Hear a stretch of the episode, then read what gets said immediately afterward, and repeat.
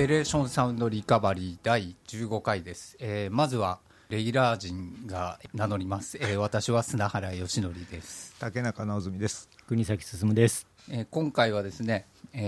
お客様を、はい、お二人お迎えしておりますので、自己紹介していただきましょう。はい、山口宗志43歳ですはい、会社名言っちゃいけないんですか。いやいや、会社名を言いましょうか、はい、言ってください。株式会社コルグ技術開発部の大石です。44歳です、はい、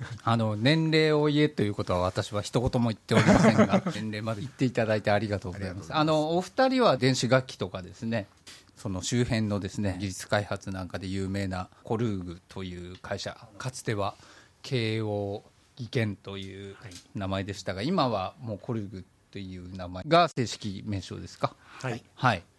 から、来ていただきました、梨が有名な、稲城から来ていただいたというわけですけれども、はいはい、京王線沿いでしたっけ。京王線沿いです、ですよね、京王、はい、読売ランド駅の駅前にございます。もともとは高井堂ですよね。あそこも京王線ですよね。そうですね、なんかやっぱり慶応技研だから慶応線周辺でこう移動するっていうことなんでしょうかね。遠からずって感じですね。もともと加藤創業者である加藤と幼いの2人で、はい、KO っていうところで、アルファベットの K とアルファベットの O なんですね。たださすがにアルファベット KO じゃかっこ悪いねって言って慶応線の近くに会社作ったので慶応線の漢字を当てようというのが元々の。ああ、やっぱりじゃあちょっと関係あるんですね、その電車なるほど。あれですよね、コルグ社には名機もたくさんありまして、私も幼いといっても高校生くらいですけどからいろいろ使わせていただいてるんですけれども、今日来ていただいたっていう言い方も何かと思うんですけども、実はですね思い出したんですけど、僕このオーディオプレーヤーを自分たちでこう作りたいという一番最初に思ったのが多分、まあ、5年ぐらい前だったと思うんですけれども、はい、一番最初に話をしたのが実はこの山口さんなんですね。そうなんですよ。当時はでもまだコルグ社ではなかったと、ね、実はコルグに入ったの4月からなんですよね、はい、入ったばっかりで、この間まではホステックスっていう、はい、やっぱり電子楽器というかレコーダーとかスピーカーとか、はい、そういう会社で私は技術を半分ですね、設計とかあと中のプログラムを書いたりとかを半分と、あと半分は企画とかプロダクトのなんでしょうね、全体の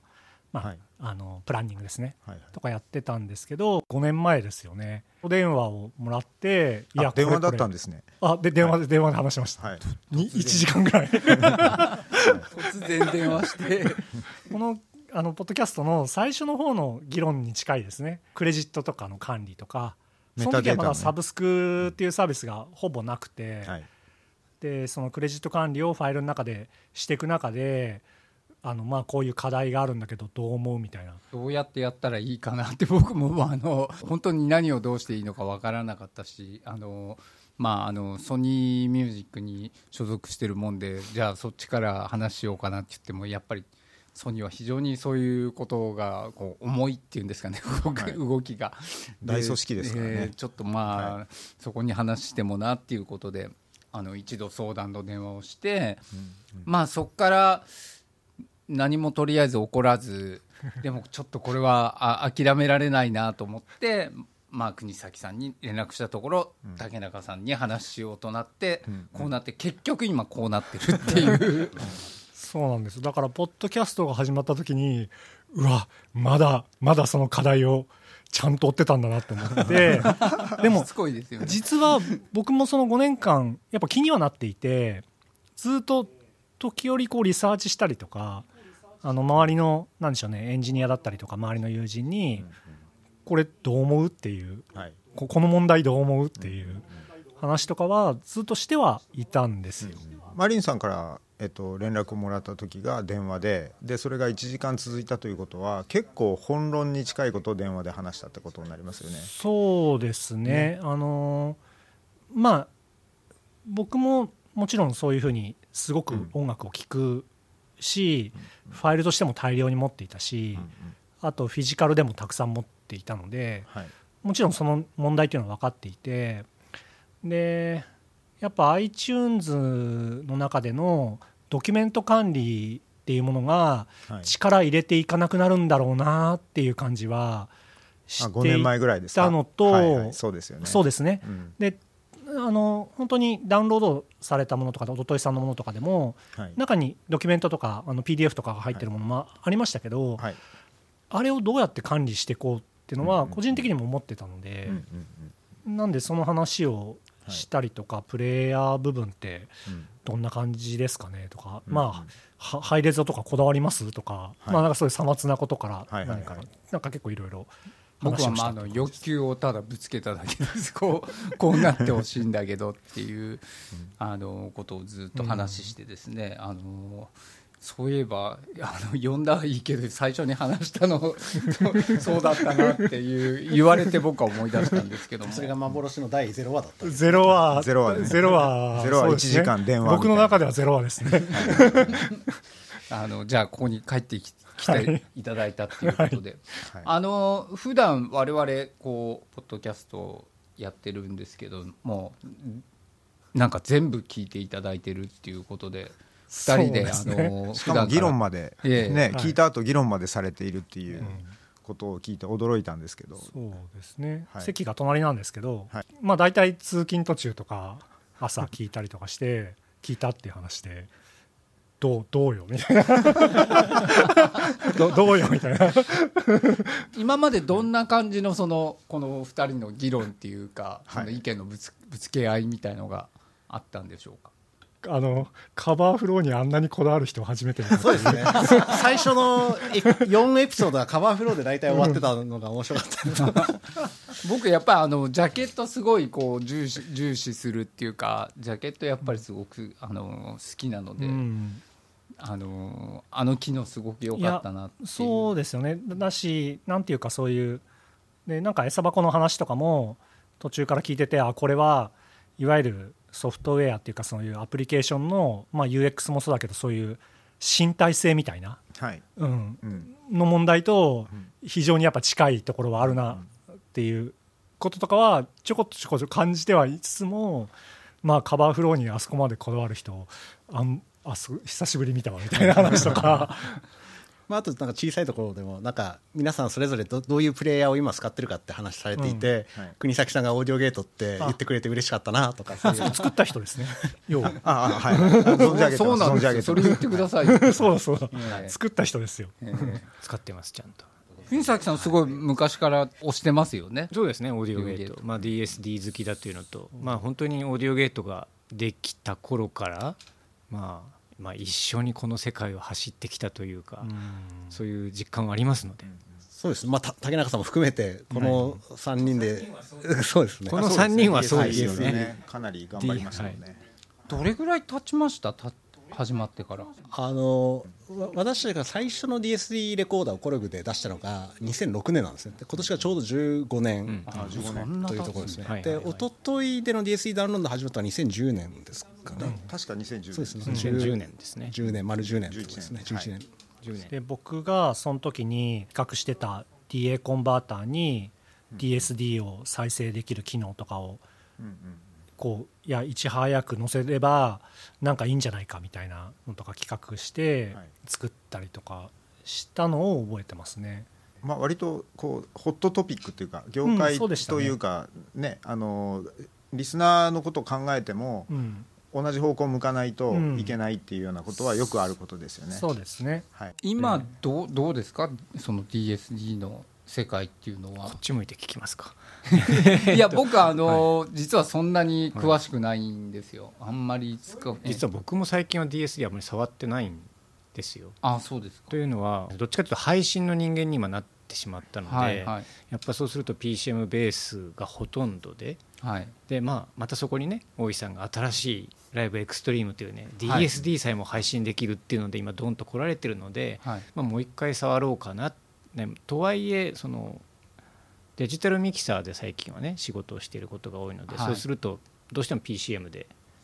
まあ、なってしまうので、うん、はい、それを改めて DSD にするのってどうだろうとか、まあ、そこら辺はちょっとまだ自分の中でも模索というか考え中ですね、うん、直接いじれない時代が長く続いていて、はい、でDAW がまあなんか特殊なものしかティラミクスとかそういうものしかなかったっていう状況で、はい、やっぱりその制作現場で使われるってことがまだ PCM に比べると少ないっていう状況からあんまり変わってないんですよね。変わってないですけど、はい、2010年におとといが DSD ダウンロードを始めた時に比べたら、はい、もう DSD 対応 DAC が、はい、ほとんど当たり前に、まあ、少なくとも往生にこだわってる人の中では当たり前になってるの で、はい、もう随分変わりましたよね、うん、あの時はダウンロードしても、うん、ゴルフの DSD レコーダーになんかはい、コピペして聞くレコーダーで聞くとか、うん、まあ、ディスクを焼いてプレステ3で聞くとか、うん、そのぐらいはかろうじてできましたが、うん、あの時に比べたらもうプレステ3でそうみんな焼いてましたそうあれ出した時だって究極の DRM だねって言われましたよ。誰も聞けないって聞けた時の達成感すごかったです、はい、僕はクラシックとかそっち方面は結構その強くなってるのかなっていうなんとなくの印象なんですけど、それは実際にはどうですかね。普通にロックとか演歌とかでも結構みんな使ってる感じなんですか。本当に一部ですね。あ、そうですか。とかで使うのもでやっぱりレコーディング自体は PCM でやってマスタリングだけ DSD っていうパターンしかロックはちょっと厳しいので、はい、そんな感じかなとは思ってるんです。やっぱり編集が全くできないわけじゃないんですけど、はい、プロトゥールスに比べたらかなり少ししかできないっていうところにおいて、はいはい、やっぱりマルチトラックレコーディングの世界で編集をするっていうのは DSD だと今でもやっぱり難しい世界なので、ただ DSD って撮ってそのまま出すには最高のフォーマットだと思うので、我々はむしろそれがライブ配信に一番向いてるんじゃないかなと思って今そういう方向に進んでると。まあ、空気感がもう全然その再生設備さえ整えれば会場にいるみたいな感じが実際するので、はいはい、やっぱり優れたフォーマットだとは思います、うんうん、クラシックのライブ配信とかも結構多分今やってますよね、うん、そうですね、おそらく多分それは全てほとんどうちが関わったものじゃないかと、まあ、IIJ さんとやってるやつとか、そうですね、プライムシートでしたっけ、うん、プライムシートも、はい、関わらせてもらってました。ライブエクストリームでも、はい、映像付きでこの前の東京春祭とかは、はい、あれは DSD じゃなかったですけど、まあ、ハイレゾと映像での配信っていうのはやってますね、うんうんうん、DSD のフォーマットでいうと、はい、出口がプレイヤーがたくさん対応した結果、はい、何が起こったかというと、はい、DSD64 とか、はい、まあ、その規格の分かりやすさ 2.8MHz よりも、はい、64とか、128とか256のが、まあ、分かりやすいだろうみたいな感じで普及をし始めて、はい、で今 DSD512 まであるんじゃないですか。なんかものすごいデータ容量を誇るようになってきたんですよ。でスペックがまあ良ければ音もいいだろうみたいな感じのインフレが起こってるんですけど、はいはい、この 2,3 年のトレンドでいうと、はい、ハードディスクが容量がまあ頭打ちになってきているとか、はい、 そうですね、それからいろんな半導体が足りなくて値段が下がらないので、はい、その DSD512 みたいなものすごい、はい、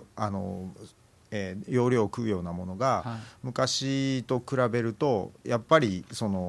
でっかいので相対的に大きいので、はい、そんなにでかいフォーマット置いとけないよねみたいな雰囲気がオーディオマニアの間でもまだあるっていう状況ですね。で今後それが改善するとそのメモリとかハードディスクが大きくなって、はい、でまあ、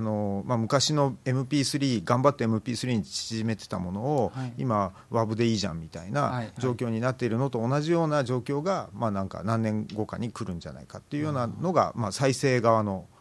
事情だったりします。なるほど。でもまあ512って想像しただけでもでかいですよねかなりまあ普通の一般の人がちょっとたくさん扱うにはかなり無理が、うん、はい、コピーだけでも何分もかかったりとかしますからね、うん、はい、全然極端なフォーマットだっていうか極端な感じだっていうのは分かっていて、うん、であれなんですよね、逆に言うとその DSD 再生させるのとかって結構難しいというか、はい、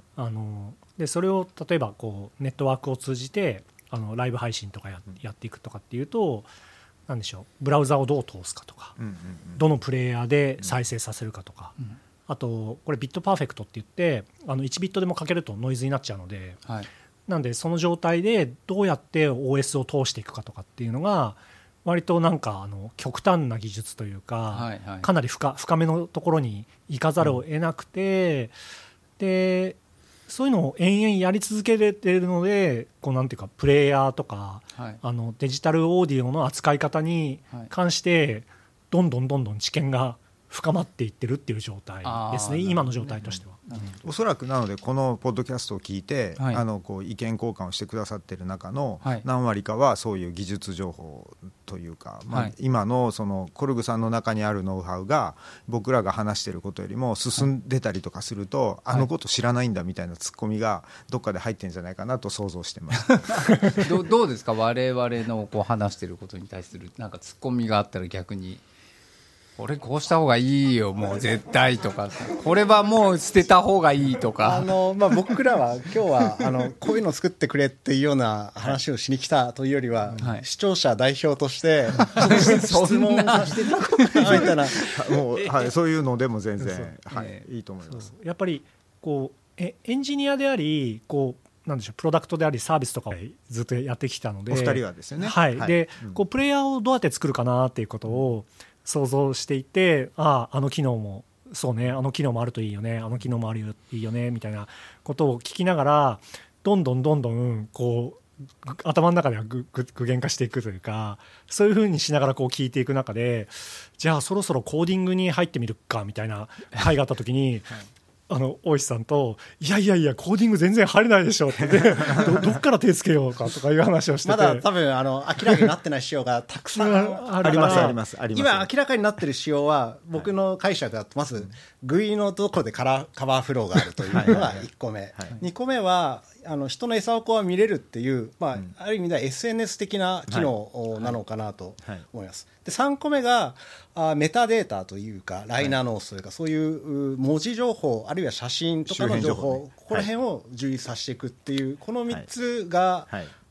こだわるってところは、まあ、前回はビデオの話もあったと思うんですけど、まあ、一方でじゃあプレイヤーとしての全体像どこに力点を置いてどういうものなのかっていうのがちょっと今日聞きに、教えていただきたいなと。なるほど僕らもそれをこうそうまだこう決められない決めるために実はこれをやってるというかなので、いろいろこうヒアリング&なんでしょうアイデア出しとかもしながら、はい、こういう方向性はどうでしょうかねとか、はい、このプレイヤーって使ったことあります、うん、とか、うん、そういう話をしましょうかとかっていう話を今日してましたね会社ではこの収録では話してないんですけどプレイヤーって、まあ、一般的なアプリ全般に関してそのプレイヤーって前回のそのステータスっていうか状態を覚えておかないプレイヤーが多すぎてでなんか素の状態からいちいち始まることが多いですよね、はい、メモリの上にあれば、まあ、別なんですけど、はい、その前の状態残ってるんですけど、はい、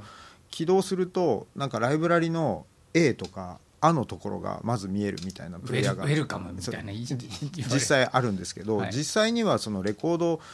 机の上で聞いてでなんかキャンディーズいいなとか思った状態がこの前、はい、キャンディーズ聞いたんでキャンディーズが記憶にあったんですけどそれが片付けてなければそのまま残ってますよね。だから音楽ってそういうことも含めた、うん、なんかモードみたいのが自分の中のモードみたいのがあるはずだから、うん、それはちゃんと保存したいなっていうふうには僕は思ってました、はい、カセットとかアナログだったらそうですよね片付けなければそのまんま止めたところで残ってるわけですよね、はい、ターンテーブルにもキャンディーズが乗っかってるっていうことですよね。そうなんですね。そうですね。確かに単なる仕様とか UI みたいな話ではなくて、うん、やっぱり竹中さんのお話は割とやっぱそういう身体性とか、はい、なんかもうちょっとなんていうか深めのという言い方ないですけど、はい、もうちょっと違うところにやっぱ重きがある感じがしていて、はいはい、まあ、それが決まらないと仕様も決まらないし、うん、決まらないなっていう、はい、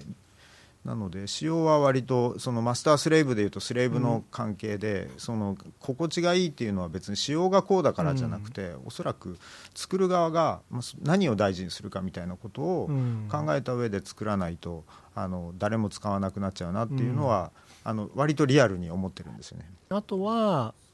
多分考えなきゃいけないだろうなって思うのは、みんながそこの情報、集合値的なところをどう扱うのかとか、あと音楽好きの人しか使わないと思うので、今の感じだと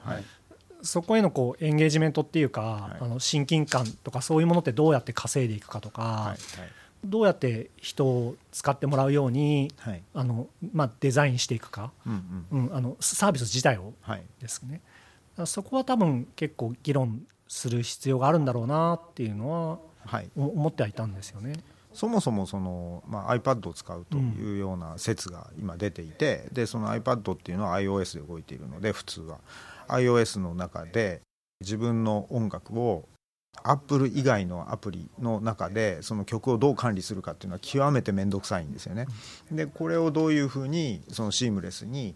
取り込んで、で、加工してメタデータを加工して、でそれを共有するかみたいなことっていうのは一つのチャレンジではあるとは思います。でこれは別に正式回答でも何でもなくて、こういうふうに議論していきたいなというふうには思ってるんですけど、アプリが何らかのその、僕コルグさんすごいなと思うんですけど、そのオーディオゲートというソフトウェアは、コルグ製のDAC とかそういうものを買うと永久ライセンスがつきますよね。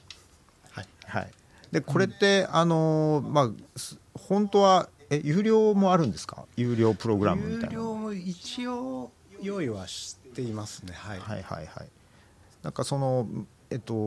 大手のその商用のソフトウェアなんかはクラウドで毎月1000円ください、1万円くださいみたいなこととか、パッケージで2万円出してくださいみたいなことがすごくその多いわけじゃないですか。コルグさんの製品を使ってくれればソフトウェアはいつでもタダで使ってくださいで、多分会社としては、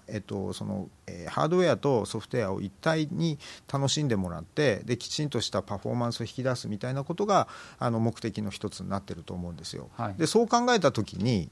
で僕はそれはコルグさん偉いな、すごいなと思ってるんですけど、なかなかその、ソフトウェアで苦労する日本企業が多い中ですごいなと思ってるんですけど、このアプリをその、例えば有料にしたりすると、その有料にした瞬間に、じゃあ、僕が一昨日の人なので、一昨日とは連携できるかもしれないけど、じゃあモーラはどうなんだみたいなことをいろいろ考えなくちゃいけなくなりますよね。そうですね。とするとこのソフトウェア自体でなんか商業活動をするかどうかみたいなことは、なんかしない方がそういう連携がしやすいよねみたいなことは考えられますよね。でそれで、日本にこだわらずにその海外の その配信サービスのと、何らかの形で提携して、そこのライブラリが、今の iOS のもうクソみたいなライブラリの管理から逃れて、オンザフライで全部入ってくるみたいなことができれば、一つそれは解決しますよね。とするとその、使い心地を優先すると、このアプリで、アプリ自体で商業活動することはあんまり良くないのかなっていうようなことを、ちょっとその論理的帰結として考えたりとかしてるんですよ。とするとじゃあ何で食うのかとか、何でモチベーションを保つのかとか、何を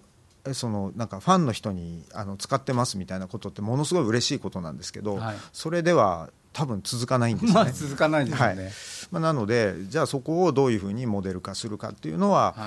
今後話していかなきゃいけないことだなというふうには思ってました。そこ本当に難しいですよね。好きだけでやっていければ本当にいいんですけど、例えば僕らもそこそこの年齢なんでもう続けられないっていうことになったら、誰かに引き継がなきゃなんないわけですけど、じゃあまさにこのお二人が50代から40代、ただその、熱意だけでバトンを受け取ってくれる人がいない場合もあるじゃないですか。そうなんですよ。そう考えるとやっぱりそのなんていうんですかね、全てそのフリーにしてやっていくのは難しい、結果的にユーザーがフリーなのはそれは構わないんですけども、どっかで何らかのその経済活動がないとね、はいはい、ないとやっぱり難しいんだなとは思いますね、うん、続けるっていうのはやっぱりカスタマーサポートというかそのサポートですよね。ずっと、うん、iOS であってもずっとそこに追従していかなきゃないっていうサポートコストっていうものが当然かかってくるので、だからそうするとやっぱりなんか最初の議論のところに割と長くこのサービスを続けていくためには、はい、儲けるためにはとかいうよりかは続けていくためには、はい、やっぱりそういうコストをどういうふうに捉えて、はい、どういうアーキテクチャで組むのかっていうのが、はい、やっぱなんか結構重要になってくるので、そうですね、そうですねっていうのをやってる話してるとなんかだんだん仕事の話みたいなそうですよねそうただ今 GitHub で、まあ、一応場所はできて、うん、竹中さんはどういう方向で考えてるのかなっていろいろ想像していたんですけど、はい、まあ、もし僕が何かコントリビュートをするとしたら今会社ではできないことをやりたいなと思うんですね、はい、で会社で私たちが製品を作ってる上で一回もやっていないのは多分 GPL を踏むことなんですね。はい、LGPL はやってますけど、はい、いわゆる GPL で自分たちの GPL っていうのは自分たちが書いたコードをもうみんな使ってください、はい、で、はい、あなたたちが書いたコードも私たち使いますっていう世界は一般のメーカーだとなかなかやりづらいところがあるんで、はい、もしかしたらそういう一回 GPL に入ってしまえば多分世の中いっぱいライブラリあるんでそれつなぎ合わせることによってメンテも楽だし、うん、技術的にも最先端のものが提供できるかもしれないなと思ってるんですけど、まあ、V3 か V2 かでだいぶ違いますけどね、うん、GPL っていうのはその GNU パブリックライセンスっていうソフトウェアに対してどういう使い方をすることを想定するかっていうそのライセンスの体系なんですけど、はいはい、まあ、今大石さんおっしゃったようにそれを一回そこに、我々の作ったものをそうするって決めた瞬間に、はい、世の中にはその海のように太平洋のようにこう、はい、潤沢にそのライブラリとか部品がバラバラとあるのでそれを組み合わせると品質も高いしただに近い値段でただでいろんなものをこう利用できる権利を得られるというかね我々がそうなることでその同じライセンスを使っているソフトウェアが仲間になるみたいな状況を作ることができます。ちなみにその方法で別に音楽アプリに限らずそこそこ普及して使われてるものっていうのはありますかね。もう大量にありすぎてって感じですけど、何でしょう、プレイヤーだと WinMX5 のフーバーとかあの辺 GPL ライセンスですよね、はい、そうですね、あれ GPL ですね、あれね、うん、まあ、ただ BSD ライセンスとか Apache ライセンスとかそれに類するもっと緩いやつがいっぱいあるんですよ。ありますね、うん、なのでまあ厳密にどれがどういうライセンスなのかっていうのはちゃんと調べてみないとわからない部分は大きいですね、はい、iOS 上のアプリとは違い部分もありますけど、なんていうんでしょうかね、最初のプロトタイピングとか、なんかやっぱ UX 作ってみたけどちょっとどうかなとか分かんないですよけど、なんかプロトタイピング的にはそういうのもありかなとか、はい、そうですね、思うところもあったりとか、うん、ライセンスの話が僕は始まると思ってなくて会社でできないことを、はい、っていうことを大石さんがおっしゃったときに想像したのは、はい、なんかiOS のオーディオキットが腐ってるからフーリエ変換から何から全部自分たちでアセンブラで書くみたいなのをやってみたかったんですよねみたいなことをちょっと声も伴って想像したんですけど、そこら辺ではないんですか。すいません、なんかちっちゃい話でいやいやいやいやそうただ、うん、やっぱり GPL ありってことになったら本当にもう夢のような世界がいつも広がってるなと、うん、で我々この、まあ、ハードを売るとかソフトを売るっていう世界ではなかなかやりづらいので、うん、はい、まあ、それをうまくやってる会社もあるんですけど、まあ、我々はまだそういうことやってないので、はい、そういうのを、まあ、特に今回のようなちょっと有志的なプロジェクトには一番向いて、はい、言いますよね。そうです。 もともとオープンにするつもりだったので、うんうん、まあ、その GPL かどうかは別にして、うんうん、そのオープンライセンスのどれかっていうようなことを考えると、大石さんがおっしゃるようなその世の中にある膨大なライブラリをそのまま使えたり、まあ、自分たちがそれに対してコントリビュートするみたいなことは全然できる範囲のことだと思ってます。